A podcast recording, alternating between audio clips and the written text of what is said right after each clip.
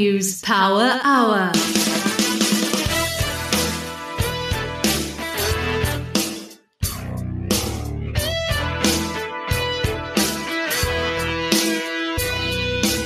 Well, good afternoon. It's the 24th of November. That means it's Wednesday all day, almost the end of the week. Can you believe it?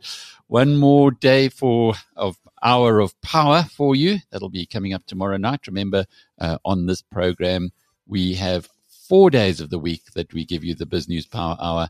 And then for Fine Music Radio, on a Friday, we have Carrie's Corner, where Carrie Adams talks wine.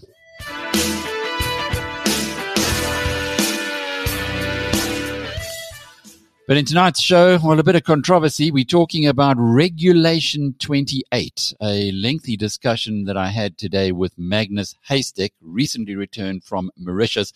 And we got talking about how Mauritius works with its exchange control and whether they have anything like Reg 28. And of course, that was like a red rag to the Magnus Heystek bull. He started talking about how Reg 28, which is a, well, it could be collusion collusion between Treasury and the local asset management companies, where they force retirement savings in South Africa, 70% thereof, to stay in South Africa. Now, that might not be a bad idea on paper, and you might even be able to argue that because you're retiring in South Africa, you should really be building your wealth in rands. The trouble with all of this is that South African investment performance has been appalling over the last 10 years. And as a consequence of this Regulation 28, which was introduced in 2010, anybody who's put their money into retirement annuities or retirement funds and enjoyed a modest tax benefit has paid for it and then some in the underperformance of South African equities and other investments relative to those internationally. And it just doesn't make sense. Of course, there will be some eloquent arguments from local asset management companies as to why Regulation 28 is a good thing. In reality, it's a very bad thing for the retiree. And the reason for that is that the performance of the investments has been far, far greater, greater in the 99.5% of the investment universe, which is outside of South Africa. When you have a look at it in those kind of terms, you've got to scratch your head as Magnus Heystek does. He's one of the few voices who can actually come out and say this because Magnus has his own business. He's an independent financial advisor. He's not linked to any asset management company. And if they tried to tell him that he should be doing this uh, in supporting the local asset managers, he'd tell them to take a flying jump. Anyway, it's an interesting discussion, and it's very much the kind of thing that journalism is all about. Isn't that so, Justin Rowe Roberts? We are here to serve our community and try and help the uh, the globally thinking South African to prepare their own wealth basket uh, for their own retirement. Agreed, Alec. It's great to have guys like Magnus share his opinion. And, and when his opinion is backed up by facts like it is, the 70 30 allocation towards a global investment portfolio hasn't worked since 2010. As you said, the re- returns in South Africa have far underperformed that of developed markets. I think the business portfolio just goes to show that uh, how exponential companies, especially um, in this day and age, uh, companies that have led the technological advance that we're all benefiting from day to day, whether it's Apple or Microsoft using their products on a daily basis all over the world. And investors have benefited from that and Magnus, um, being independent as he is, is um, looking out for good change, which is what it's all about. Yeah, it is indeed. So, uh, according to Reg 28, 70% of your portfolio has to be kept in South Africa. You may only invest 30% internationally. And as a consequence of that, you've missed out if you are going through normal retirement funds on a very good run for international equity markets over the next 10 over the last 10 years one doesn't know just what's going to happen in the next 10 years only the good lord above has got any inkling about what happens in the future but certainly uh, if you are restricted to half a percent of the investable universe it's ridiculous to think that you can perform as well as someone who's able to invest 99.5% and actually what magnus has done with his customers his clients as he said to them, don't invest in these tax benefit uh, retirement investments, in other words, retirement annuities and so on. Don't even touch them because the penalty that you get by investing in them, by being forced to invest in uh, 70% in South Africa, is far greater than what you'll be gaining in taxes. So you deal in numbers all the time. That's your game. It's interesting when you sit down and put things into a spreadsheet and you start looking at the numbers, how the facts jump out at you which are not always that easy to absorb when you're just discussing a narrative. South Africa is such a small part of the global economy that it just makes sense to have a diversified portfolio that gets exposure to these developed markets and these good things happening all over the world. So, lots coming up on that subject with Magnus Heystek. That's after we've received the latest updates from our partners at the Financial Times of London. And then you'll be hearing from Melanie Veness. She's the chief executive of the Pietermaritzburg Chamber of Business. It's a, a cracking interview. And what Melanie will tell you is that unless the government moves to punish those who caused the riots in KwaZulu Natal and parts of Gauteng in July, business will not return to Peter Pietermaritzburg, to the capital of KZN. It's very sobering. And then we'll be hearing from Matthew van der Valk, who's uh, with VML Y and R, talking to Jeremy Maggs about dark marketing. And it is as interesting as it sounds. BrightRock believes that with every change in life comes opportunity, and the markets aren't any different. The daily movement in the markets means change for us all, sometimes small, sometimes big. This daily market report is made just for you by BrightRock the first ever needs matched life insurance that changes as your life changes. And here's the headlines of the day with Nadia Swart. The Helen Suzman Foundation, the DA, and AfriForum have approached the courts to have Jacob Zuma sent back to jail, saying that there has been absolutely no indication that the former president is terminally ill, making the granting of his medical parole unlawful. The former president spent one month in Estcourt prison in July was moved to hospital in August and released on medical parole in September. The groups argued in court on Tuesday that the medical parole was granted against the recommendation of the Medical Parole Board, and Zuma's outings after being released were proof that he was fine. Zuma's lawyers called the applicants racist and right wing. No specific ailments were mentioned, but the legal team said Zuma needs 24 hour care that he cannot get in jail. The Department of Home Affairs is fighting to stop fraud accused Atul Gupta from attaining a South African passport, saying that allowing such would be akin to enabling him to travel and, in effect, assist him in escaping criminal prosecution in South Africa. Gupta is currently a fugitive from justice with a warrant out for his arrest. He faces charges of fraud and money laundering under the Prevention of Organised Crime Act. An application for a new South African passport was dismissed earlier this year and Gupta's legal team has applied to have this decision overturned. Home Affairs said that fugitives have no standing to litigate in the country's courts. With councils now established in all three major metros in Gauteng, the DA has emerged as the biggest winner, taking leadership roles in Johannesburg, Tshwane, and Ekurhuleni. However, the victory comes with a caveat that the roles come as a result of smaller political parties with no formal coalition agreements in place. The party will need to lobby smaller players to pass important things like budgets and policies, and this could result in very volatile governance over the next five years. The ANC, meanwhile, has been left licking its wounds with reports of infighting and turmoil within its ranks in Gauteng. And now it's back to my colleague Justin for the market report. Thanks, Nods. The JSE All Share Index was slightly lower at 70,700. Nods. The JSE All Share Index was slightly lower at 70,700. 15 Rand 92 cents to the dollar, 21 Rand 26 cents to the pound, and 17 Rand 84 cents to the euro. Gold is lower at $1,782 an ounce. Krugerrand will cost you around 30,000 Rand. Brent crude is trading at $82 a barrel, and Bitcoin is flat, trading at around the 900,000 Rand level. In the financial news, furniture and appliance retailer Lewis Group says high levels of inventory are helping to offset global supply chain challenges, with merchandise sales rising by more than a fifth in its half year to end September. The group's good stock position is in a competitive advantage going into Black Friday and the festive season, South Africa's largest furniture chain, said on Wednesday, as it increased its half year dividend by 46% to 2 Rand per share, about 130 million Rand payout. Merchandise sales increased by 21% to 2 billion Rand to end September, whilst operating profit rose 24% to 340 million, with collections improving despite pressure on consumers. This daily market report was made just for you by BrightRock, the first ever needs matched life insurance that changes as your life changes. Today is Wednesday, November 24th, and this is your FT News Briefing.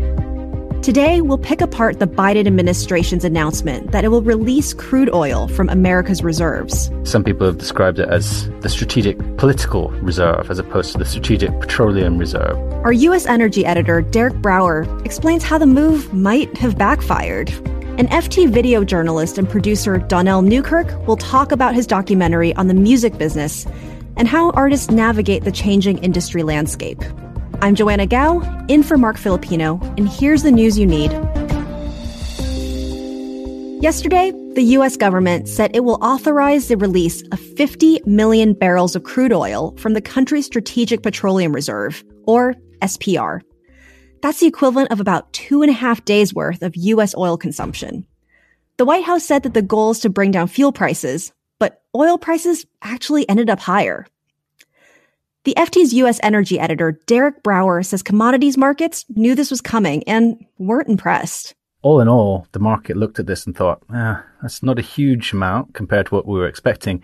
And anyway, in a couple of weeks' time, OPEC, which the US administration has been asking to increase supply, may decide to do the opposite, may withhold some planned increases, or may even cut, some analysts believe. And so when you factor all those things in, the impact on prices was not quite what the administration hoped. Prices have risen, not come down. So, Derek, is this a blunder on the part of the White House? Did it miscalculate the oil market? Some analysts say that the administration just isn't very well equipped to handle the nuances of the oil market. I think that may be a bit unfair. It has lots of very bright people working in it.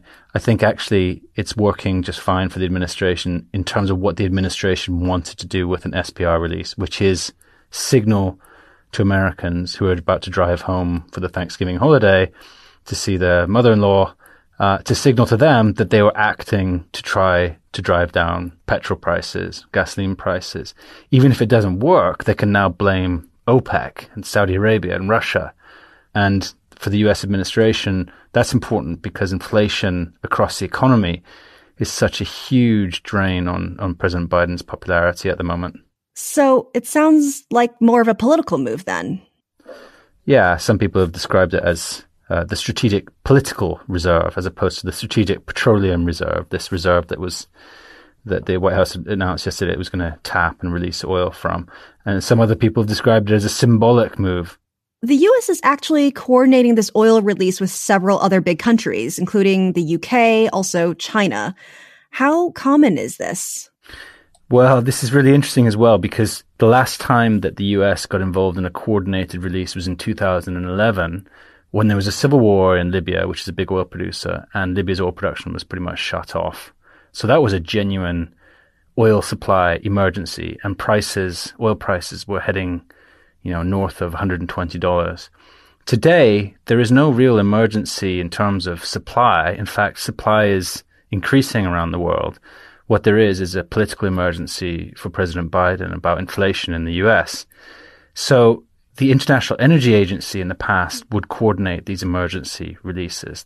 This time the IEA was not involved in coordinating this, and some IEA members, like Germany, were quite hostile to the idea of using emergency reserves of petroleum that are there for supply disruptions like hurricanes or, or civil wars. Derek Brower is the FT's U.S. energy editor. The way we listen to music is so different than it used to be. It's largely because of technology. People have so many ways to listen to music now, and artists have new ways to make a living. FT video producer Donnell Newkirk documented the journey of his own cousin, the artist producer Dirty Blonde. Donnell dropped the video on our website earlier this year. This film is about the evolution of the music business. The industry has gone digital, with streaming now reigning supreme. Donnell told us what inspired him to make the film. Watching my cousin, Dirty Blonde, watching him in at the beginning of his journey, uh, I, I just wanted to document everything and really show an insider's perspective of the music industry in 2020 and beyond, the current music industry. Um, I've seen other documentary films. I was really inspired by Hoop Dreams and and uh, in the Last Dance, Michael Jordan's Last Dance. Um, so I just wanted to show what the music industry was from the inside. My name is Dirty Blonde. I'm a recording artist and record producer. I'm from upstate New York. I've been trying to make it in the industry for about two years now. We grew up in the church, our grandparents, so we're all pretty musically inclined, singing in the choir, playing instruments. He played the drums since he was like a toddler. And so when he started making music, it was kind of just a natural transition. As with, I think, every artist, you know, they start out with that dream of getting a record deal and making it big, but you have to adjust. Uh, it's not easy to get a record deal. It's not easy to get yourself out there as an artist.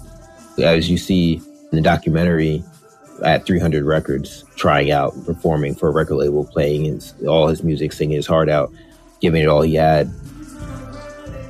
Essentially a tryout for the record label, and they gave him his feedback, and then they'll they'll see if they want to work with him or not, based on his music and his character and, and things like that, his charisma. So yeah, we've seen it all. He's he's went from record label meetings to independent platforms and releasing music online, things like that. Watching him ad- adjust and finding platforms to where you can put your music out there independently and then marketing himself on social media and, and things like that. He's just had to adjust and, and go with, you know, what the trends are and to stay relevant.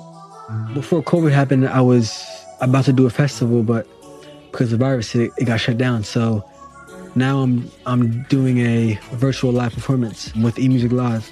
It's just a new way of, of, of entertainment. It's a new way of, of revenue too, as an artist, you know.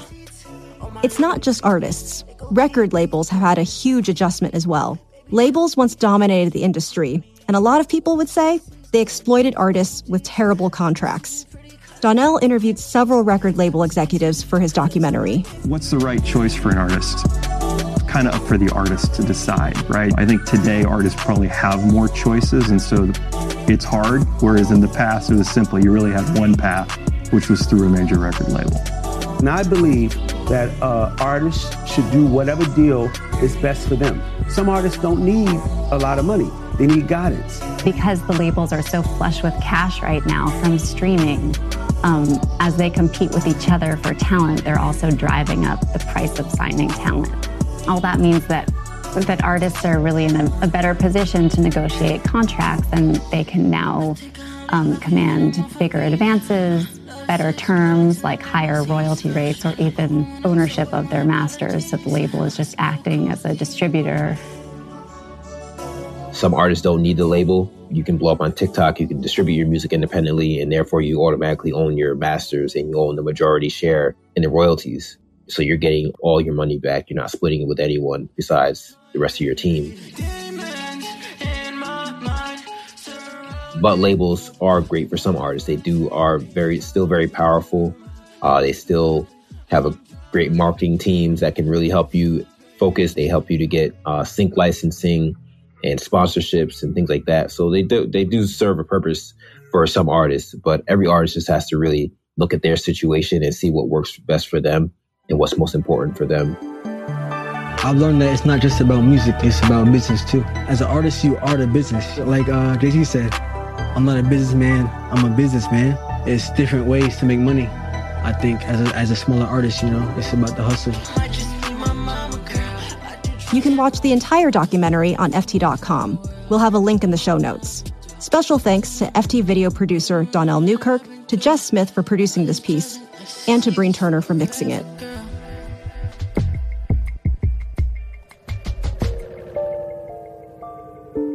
And a musical note before we go about Radiohead, one of the earliest bands to leverage technology. The English rock band streamed the release of the album Kid A more than 20 years ago. That's prehistoric in internet time. In 2007, they made the album In Rainbows available as a pay what you want digital purchase. And This month, the band's released an interactive exhibition timed to the reissue of Kid A and Amnesiac. It's downloadable on computers and video game platforms. Radiohead produced the psychedelic experience together with Epic Games, the developer behind the wildly successful game Fortnite. You can read more on all of these stories at FT.com. This has been your daily FT News Briefing. We'll be off for the next two days for the US Thanksgiving holiday, but make sure you check back next week for the latest business news. The FT News Briefing is produced by Fiona Symon and Marc Filippino. Our editor is Jess Smith. I'm Joanna Gao, and I've been hosting for Mark this week. We also had help from Peter Barber, Gavin Kallmann, and Michael Bruning. Our global head of audio is Cheryl Brumley, and our theme song is by Metaphor Music.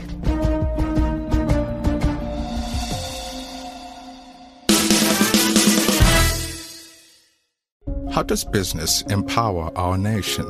By bringing produce to our tables, giving us technology that connects us, hospitals that care for us, and the tools that shape our cities. And by backing the next generation of business owners. That's why South Africa banks on business, business banks on us. Standard Bank. It can be. Standard Bank is an authorized financial services and registered credit provider. T's and C's apply. Magnus Heystek back home after a, a sojourn in Mauritius. Good break? No, Alec, I haven't been there in two years after, as a result of the lockdown. And I was so impressed with what I saw new roads, new shopping centres. There's just so much development going on in Mauritius. It was very good to see. And very safe. Extremely safe. You just don't, you're not worried. I mean, we South Africans walk around locking our car doors, and, and the Mauritians just look at you and they say, What's the problem? And we realize we're living in an unnatural society in many ways. And uh, they are just so relaxed. There's just no crime, no murders, um, there's no physical assaults. There's no hijackings. It's it's a normal society, in other words. Do they have exchange control there? And I'm asking this because I've been going through quite a lot of uh, a, a family members' uh, financial affairs, and the more I look at it, the more I get angry about this regulation 28, which has forced South Africans to keep 70% of their retirement assets in South Africa because it actually just makes you go backwards continuously. Do they have that in Mauritius, anything like this Reg 28? No, they don't. They have total freedom with what you can do with your money, what you like, and no questions asked. They do ask questions about money laundering, no question about that. But once they're happy that it's legitimate money, they say, Where do you want it, sir? What currency do you want? And, and how soon can we do it for you? It is such a pleasure uh, uh, you know, again, that's a normal society. We are so used to dealing with the with the rules and regulations of exchange control. You know, it's embedded in our banking system. It's embedded in our lives. They, we don't have we, they don't have regulation twenty eight. And the point you're making is that the media and the investment community at large, the investors themselves, are now starting to say, we're not making money with our pensions.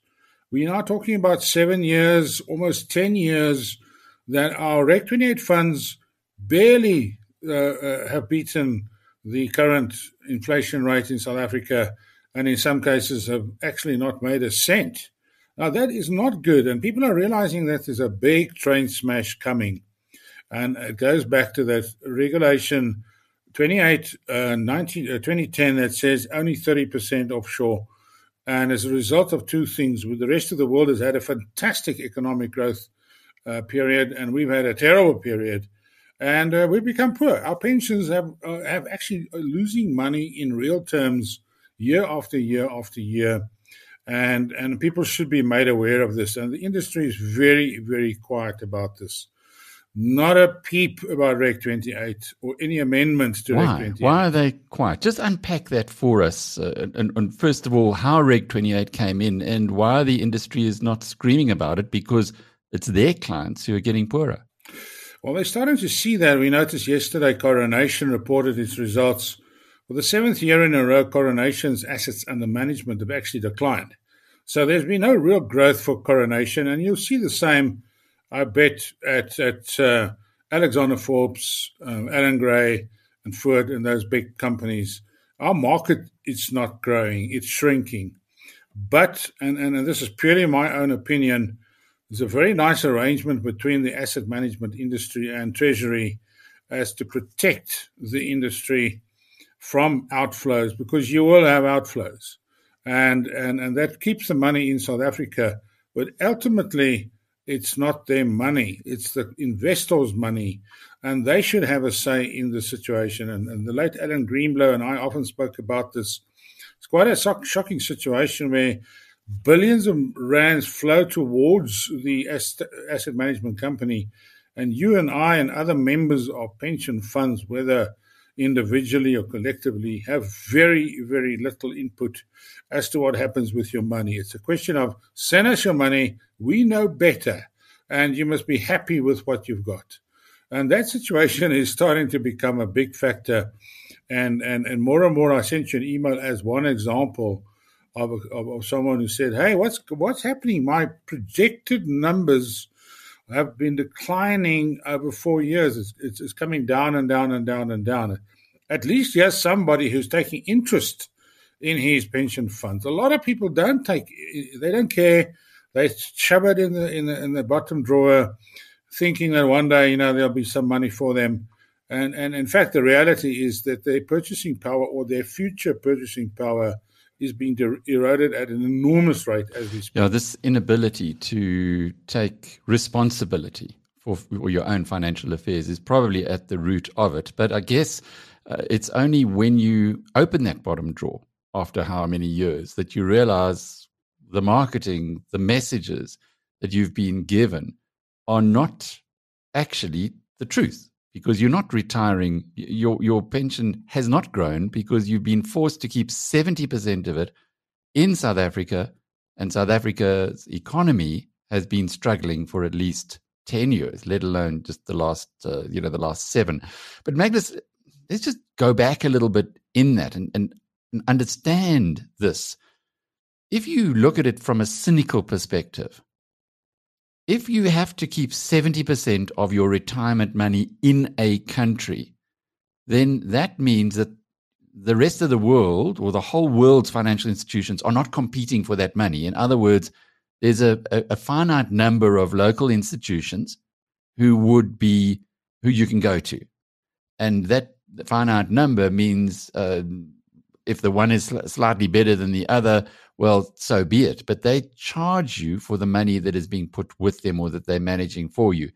If there were no Regulation 28, in other words, if you were allowed to put your money anywhere, your retirement funds anywhere in the world, you would presumably be able to pick Schroders in London or uh, a, a company in the United States or Australia if you fancied that, rather than being forced to go to the South African financial institutions. And am I, am I being too cynical here?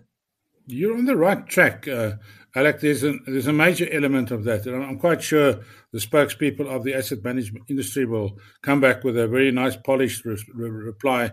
But it's it's it's to a certain extent, it's it's true that it's a protected cartel. It, it, it's very very well remunerated. People are making huge amounts of money once you're in the pension funds industry. If, if you, you take Coronation, they made a profit of four billion rand plus 25% of that goes to their staff as, as bonuses. So it's a very, very highly uh, uh, and a very profitable industry. And if you still make it big, if you've got scale, I mean, that's where our few remaining millionaires and billionaires have been created in the last couple of years is in the asset management industry. And I speak to a, a lot of people in the industry, the smaller players. They're battling to get size because it's a question of the big five or nothing. They're getting all the big deals.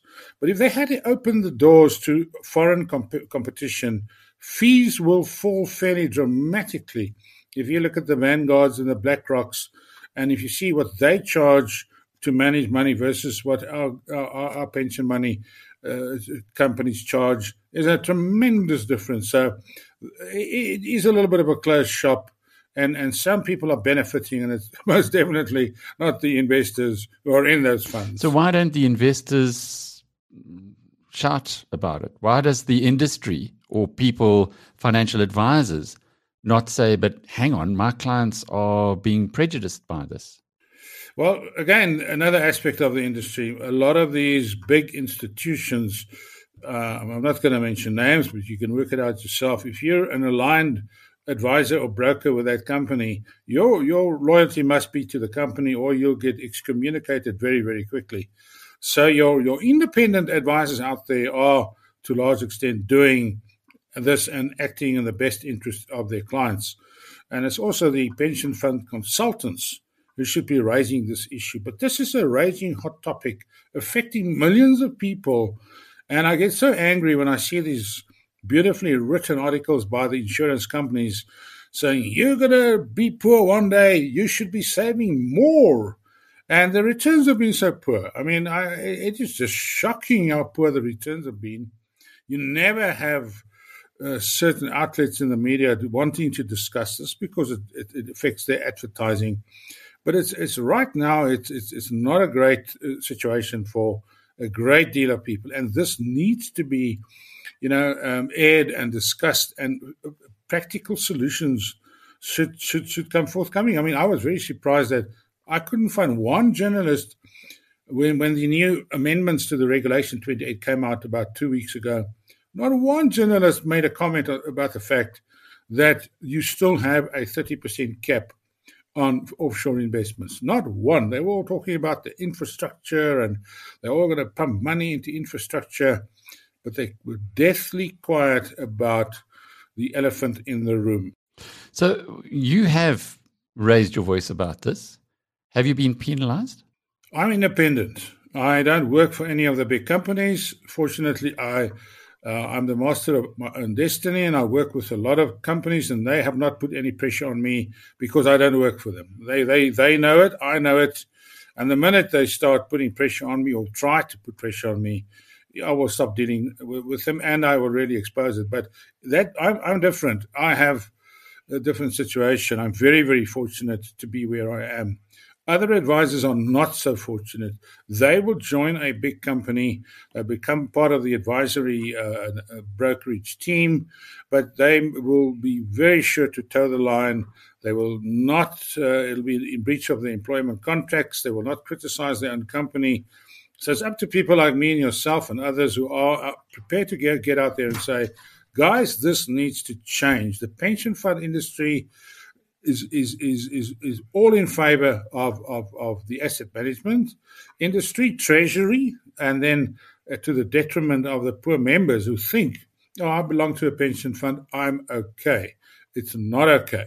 So this infrastructure fund or allocation, clearly it's it's really just another tax on savers, on retirement savers, because the government is now working with the retirement funds to ensure that there's money that goes into infrastructure projects in a country where the track record is infrastructure is a invitation to plunder. We've seen that with Medupi, we saw that with Kusile. Where's the confidence that this is going to be different? Because it now appears as though through the amendments, it's actually going to be you're going to be forced to put money into a potential Medupi or Kusile. Yes, it is. It, it's. I think there's been a lot of horse trading behind the scenes, out of the public lair between Treasury and the asset management industry about quid pro quos. If you support us on this score, we'll support you on that score. But I, I, I don't. At this point in time, I, I mean, might be out of line, but we're going to pump more money into construction infrastructure, and again, we there are no guarantees about the safety of that money, the controls.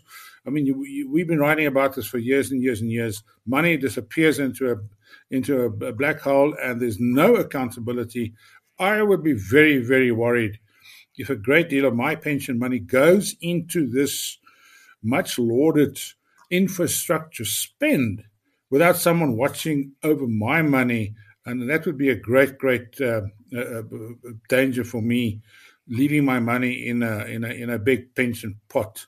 I would rather take it out, and that's what in, in many cases we tell our clients: take your money out, pay your taxes now. And the cases that we've done that, and we're talking large numbers, the outcomes three or five years down the ro- road has been phenomenally in favor of the person who's taken the money, paid the taxes, and is now in charge of his or her own money. But uh, again, you, you know, it's a very, very big industry with very sharp and clever people. And they know how to do PR, they know how to spin a story. But uh, we get emails like that daily. Guys are saying, What can I do? My money is not growing. So, the your advice for people who are getting to retirement age is actually don't uh, just cash in your your pension fund or whatever, pay the taxes, and then become the master of your own destiny and invest it in the way you want to invest it, rather than being forced uh, to put seventy percent of it into South African assets, which have, as you said earlier, have underperformed, have un- not performed for the past decade. Equity assets in South Africa have not performed. You might say I don't want to take the currency risk, you put it into bonds or cash. But but most definitely, step number one is educate yourself about the various options. Do not take the first option given to you by these big investment companies. You have the right to take your money wherever you want to, whenever you want to at retirement. And ironically enough, once you can get hold of your money, you can swing it into a living annuity and you can still get up to 100% offshore allocation if that is the correct investment uh, profile for you, strategy for you. But at least you decide where, with which company, and you can exercise some control over it. Do not leave it with these big investment companies. You're in a big pot. You're just a number.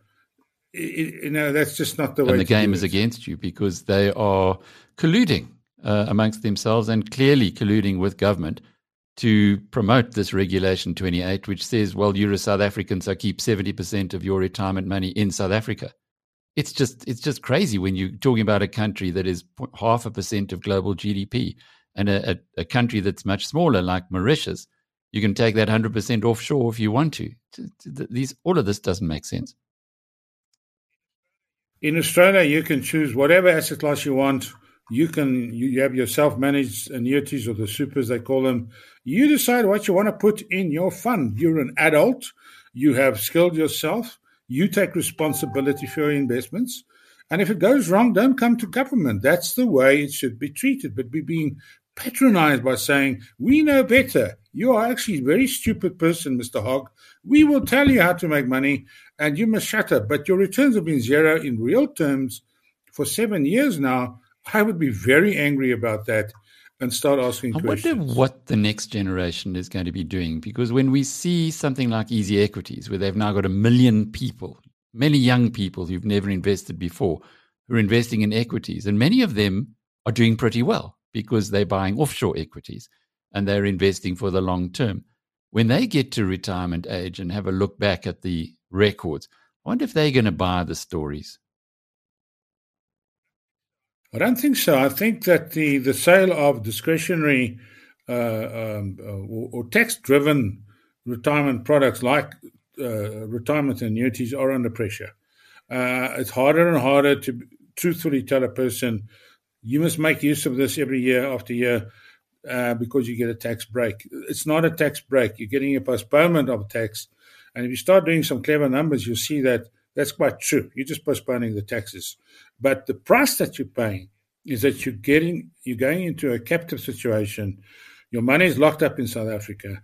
And if you whoever you want to believe, you know, about the next ten years or the next five years, it can be another ten years of very, very little growth. And um, so you, you think you're getting the tax advantage, but you're paying the price in very, very substandard growth. If you'd play around with the numbers on what uh, people have been earning in the United States and Europe and, and even Japan. You know, they've been earning for the last 10 to 15 years inflation plus 10, 12, 15% returns year after year. And in South Africa, you've been battling to get inflation plus one or plus two. And that's what I'm saying. Most people's pension pots are not growing. And you can see it in the AUMs of, of the large companies like, like, like Coronation, which is it's, it's had no growth since 2014. And that's where our problem started. 2014 is when the growth numbers started diving in South Africa and have stayed below 2% for seven years now.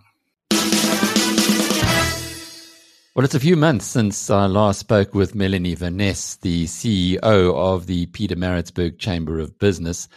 Those were tough times in July, Mel. Oh, gosh, I don't care to revisit them. Thank you. Yes, they were awful. Absolutely awful.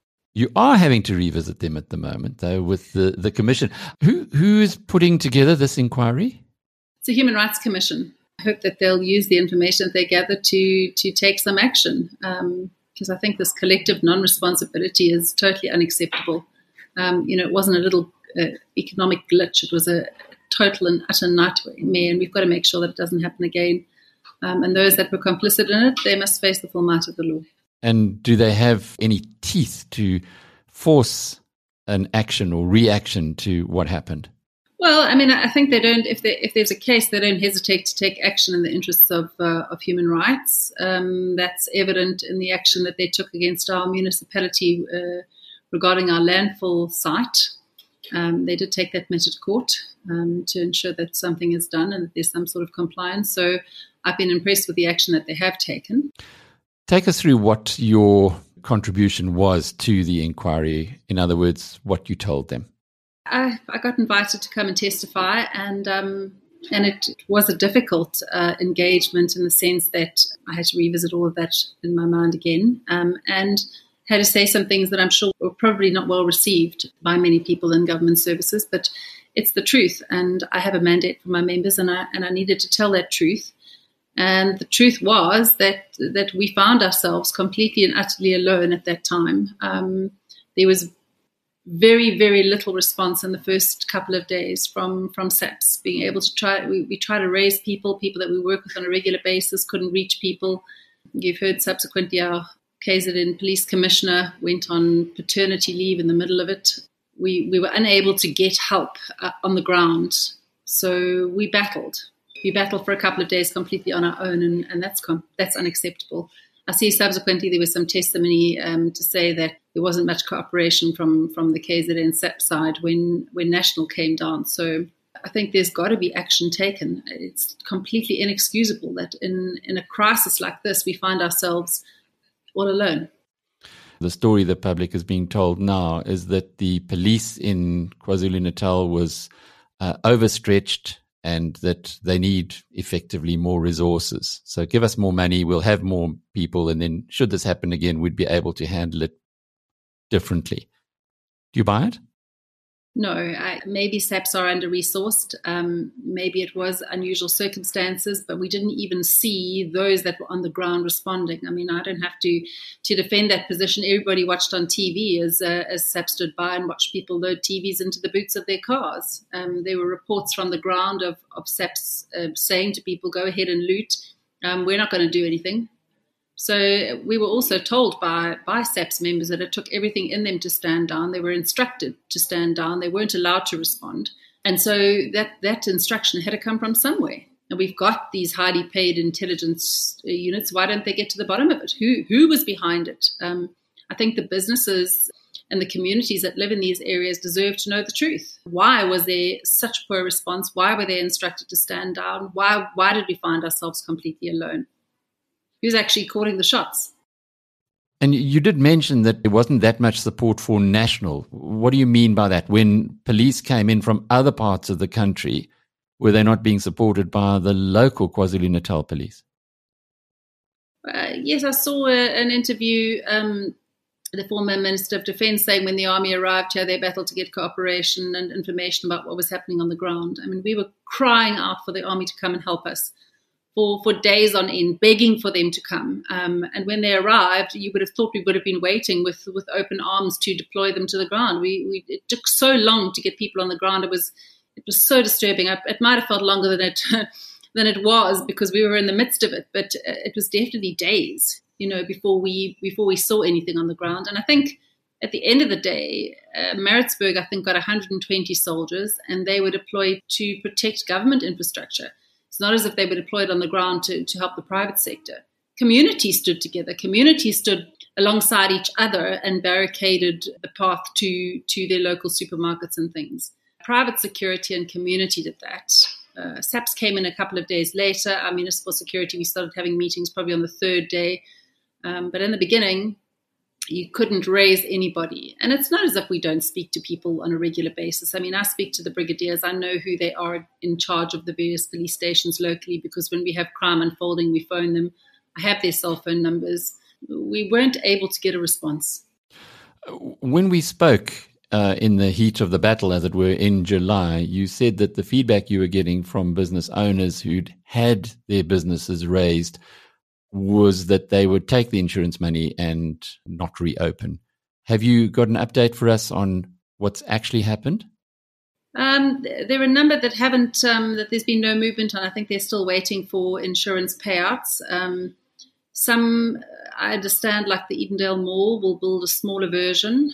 Others have mitigated their risks, so they've put in some of the lines of their business and moved other operations elsewhere. Some have rebuilt.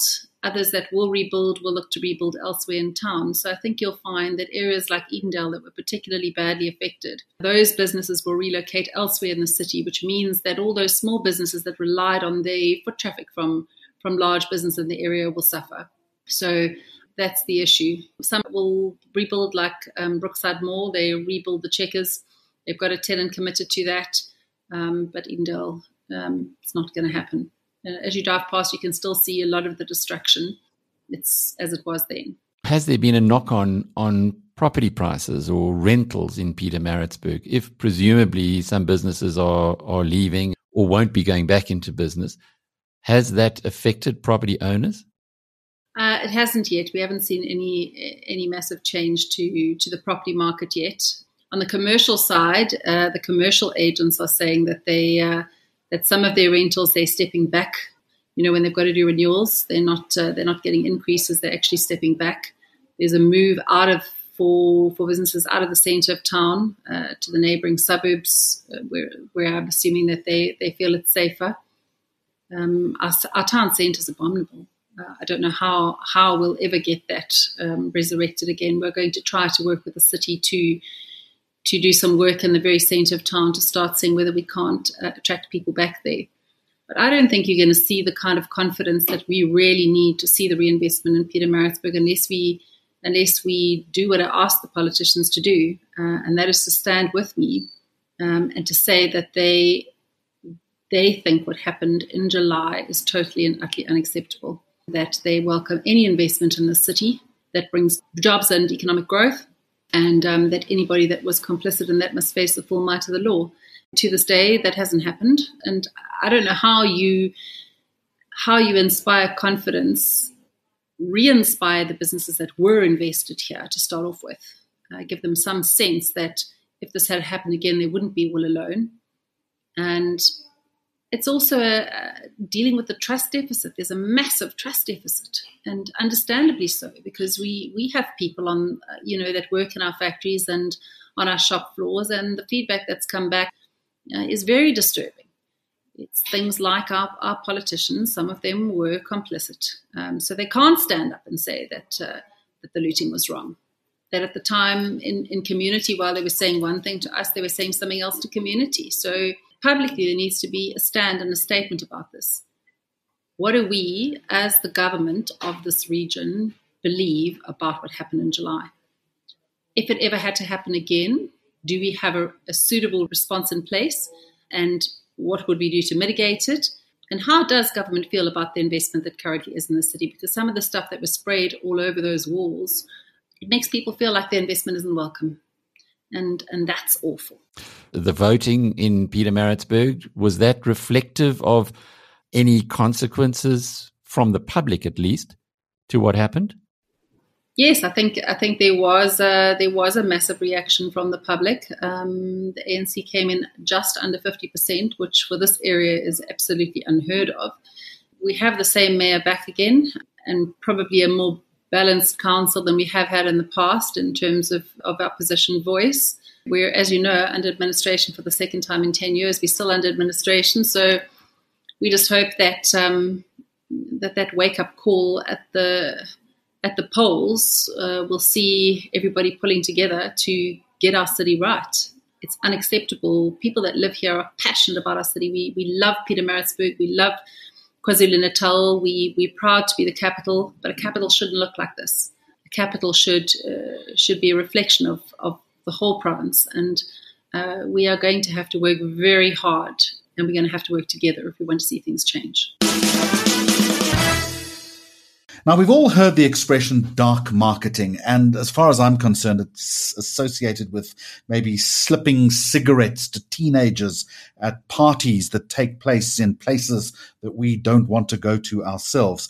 But I suspect it's a whole lot more than that. And I want to introduce you to Matthew van der Valk as an executive creative director at the agency VML Y&R, and he has more than 15 years experience in dark marketing. Um, Matthew, a very warm welcome to you. You know, immediately I wanted to call you Lord Voldemort because I started. Uh, that that's that's where we kind of place dark marketing. But you make the point that it's not intrinsically illicit. So maybe a good starting point for our conversation is to tell me what dark marketing is. Is there a new definition?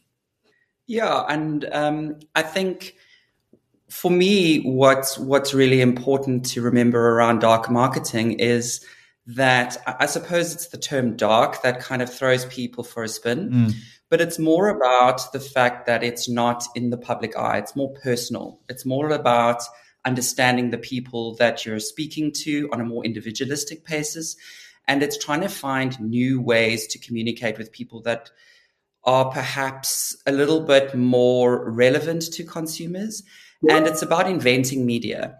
So I think that, you know, traditionally we have TV, we have radio, we have all the above the line and below the line that we're used to kind of hearing about.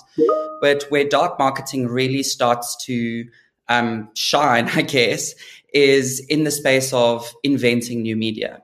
So it's about looking at the entire marketing mix. It's not just about communications. So, for example, you know, we might look at distribution as a channel and who are the different stakeholders across the distribution network for a particular brand that might be able to influence and impart some kind of um, marketing message on whoever the stakeholder is at that point in that purchasing journey. If I had a rand for every time someone said to me that in order for brands to succeed, they have to be brave, I would be a very rich person and we wouldn't be doing this interview. But the reality is that creativity, you suggest, is where the magic of dark marketing lies. But it's also up to brands to be courageous, to be brave, and to break their own habit. And then for consumers to break a habit of traditional approach as well. Yeah, absolutely. Um, I think that what's what's quite different, I think, with dark marketing is the approach to story. So with traditional marketing, we're all kind of going out into market, trying to shout the loudest and say why we're so important and why everyone should consider us. Where dark marketing is different is that it considers the story of the individuals that it aims to serve and tries to find a way for us to be part of that story. And so the creativity is slightly different. It's not about creating the next big concept. It's about saying, who are these people? How do they operate? What's important to them? What's their story? So it's a little more listening and a little less speaking. And you'd be surprised how many um, channels make themselves available. It's about looking at every single moment in these consumers' lives and where we can become part of their lives. Um, one of the things at VML Y&R that we that we often talk about is brands that live in people's lives. So how are we becoming those brands that are more important, that have relevance in in our consumers' lives? So it's a little less about kind of advertising and a little bit more about you know, is it available in terms of the distribution? Is the product relevant? How are our consumers using our product? Um, you know, sometimes the way that we intend our product to be used is completely different to the people actually using it. And so it's about listening to the consumer, unlocking those insights, and then leveraging them in everything that we do. So, beyond listening to the consumer, and one would assume is that's what brands and their agents should be doing anyway. It's almost marketing 101. Uh, how does a brand need to start recalibrating its approach when it comes to looking for those hidden or dark channels that we've been referring to? I think that one of the things that we often talk about doing as kind of brand custodians, but don't actually do that well, is we say, yes, we're going to do something innovative. Yes, we're going to do a test market. Yes, we're going to try out this new way of approaching this consumer. And then we roll out our 5 million Rand TV ad. I was and then followed shortly afterwards by a billboard. Yeah. Exactly. Yeah. So I think it's about kind of mixing up your marketing mix and trying things. Um, what works for one brand isn't going to work for another. And, you know, it's, it's also about fatigue so as we're inventing new channels, it's not about just, it's not good enough to just kind of come up with new ideas for these new channels that we invent. It's about coming up with new channels consistently.